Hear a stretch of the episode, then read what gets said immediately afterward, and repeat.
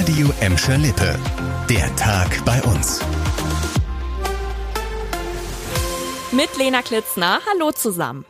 Der Tag ging bei uns los mit einem heftigen Wumms und das auf der Kranger Straße in Gelsenkirchen-Erlem. Da ist heute Morgen in Höhe der Dahler Heide ein Auto mit einer Straßenbahn zusammengestoßen.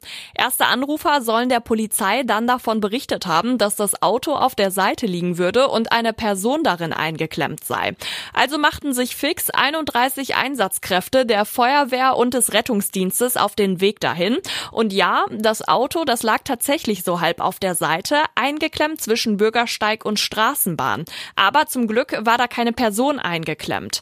Im Auto saßen laut Feuerwehr eine 32-jährige Frau, ihre zwei Jahre alte Tochter und ihr siebenjähriger Sohn, die sich selbst befreien konnten.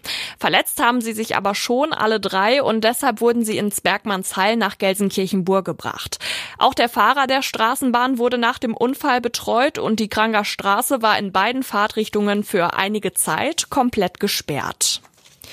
Wir bleiben noch in Gelsenkirchen, wechseln aber den Stadtteil von Erle nach Bismarck. Auf Zeche Konsul ging ja vor zweieinhalb Jahren der Abriss der Hängebank los und der ist jetzt durch. Das hat uns heute die zuständige Industriestiftung gesagt. Die Hängebank, das ist der Baukörper, in dem die von unten kommende Kohle weiterverladen wurde. Unser Reporter Leon Pollock, der war heute da und hat jetzt noch mehr Infos für euch dazu. 4500 Tonnen Material sind insgesamt abgerissen worden in Feinarbeit, denn der Förder Turm steht unter Denkmalschutz und durfte auf keinen Fall beschädigt werden. Und noch eine Herausforderung, während des Abrisses der Hängebank sind etliche hundert Tonnen Kohlegestein entdeckt worden.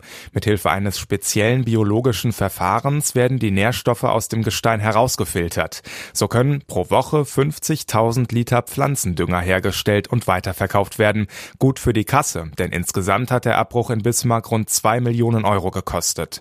In Zukunft soll im Schatten des Förderturms eine neue Gesamt Gesamtschule entstehen. Laut Stadt laufen gerade interne Planungen dafür. Schwere Vergewaltigung, Freiheitsberaubung und Besitzes von jugendpornografischen Bildern. Das wird einem Gelsenkirchener vorgeworfen und deshalb steht er ab heute vor dem Essener Landgericht. Der 23-Jährige soll sich 2018 und auch 2022 an zwei jungen Frauen vergangen haben. Das erste Opfer, das war zur Tatzeit gerade mal 15 Jahre alt. Unter Vorwänden soll er die jungen Frauen in Gelsenkirchen in einen Keller gelockt, sie dort bedroht und dann vergewaltigt haben. Im ersten ersten Fall hatte er laut Staatsanwaltschaft auch ein Video von der Tat gemacht und sein Opfer damit im Nachhinein unter Druck gesetzt. Das zweite Opfer soll er mit einer Schreckschusswaffe bedroht haben. Das Urteil gegen den Gelsenkirchener soll Ende März fallen. So, und den ersten Monat in diesem Jahr, den haben wir schon wieder geschafft. Morgen ist schon der 1. Februar. Für viele Arbeitslose in Bottrop und Gelsenkirchen startete das neue Jahr aber nicht so gut. In den beiden Städten waren mehr Menschen auf der Suche nach einem Job. Nur in Gladbeck, da ist die Zahl der Arbeitslosen in diesem Monat gesunken. Ich habe jetzt auch die Zahlen für euch. In Bottrop liegt die Arbeitslosenquote bei 7,7 Prozent, in Gladbeck jetzt bei 10,5 Prozent und Gelsenkirchen hat mit 14,9 8,9 Prozent weiterhin die höchste Quote bei uns. Vielleicht ist das etwas beruhigend. Laut der Arbeitsagenturen ist ein Anstieg der Zahlen typisch für die Saison.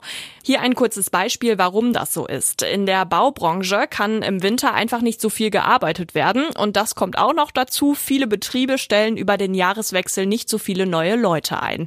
Die Arbeitsagenturen hoffen aber, dass es im nächsten Monat dann wieder bergauf geht.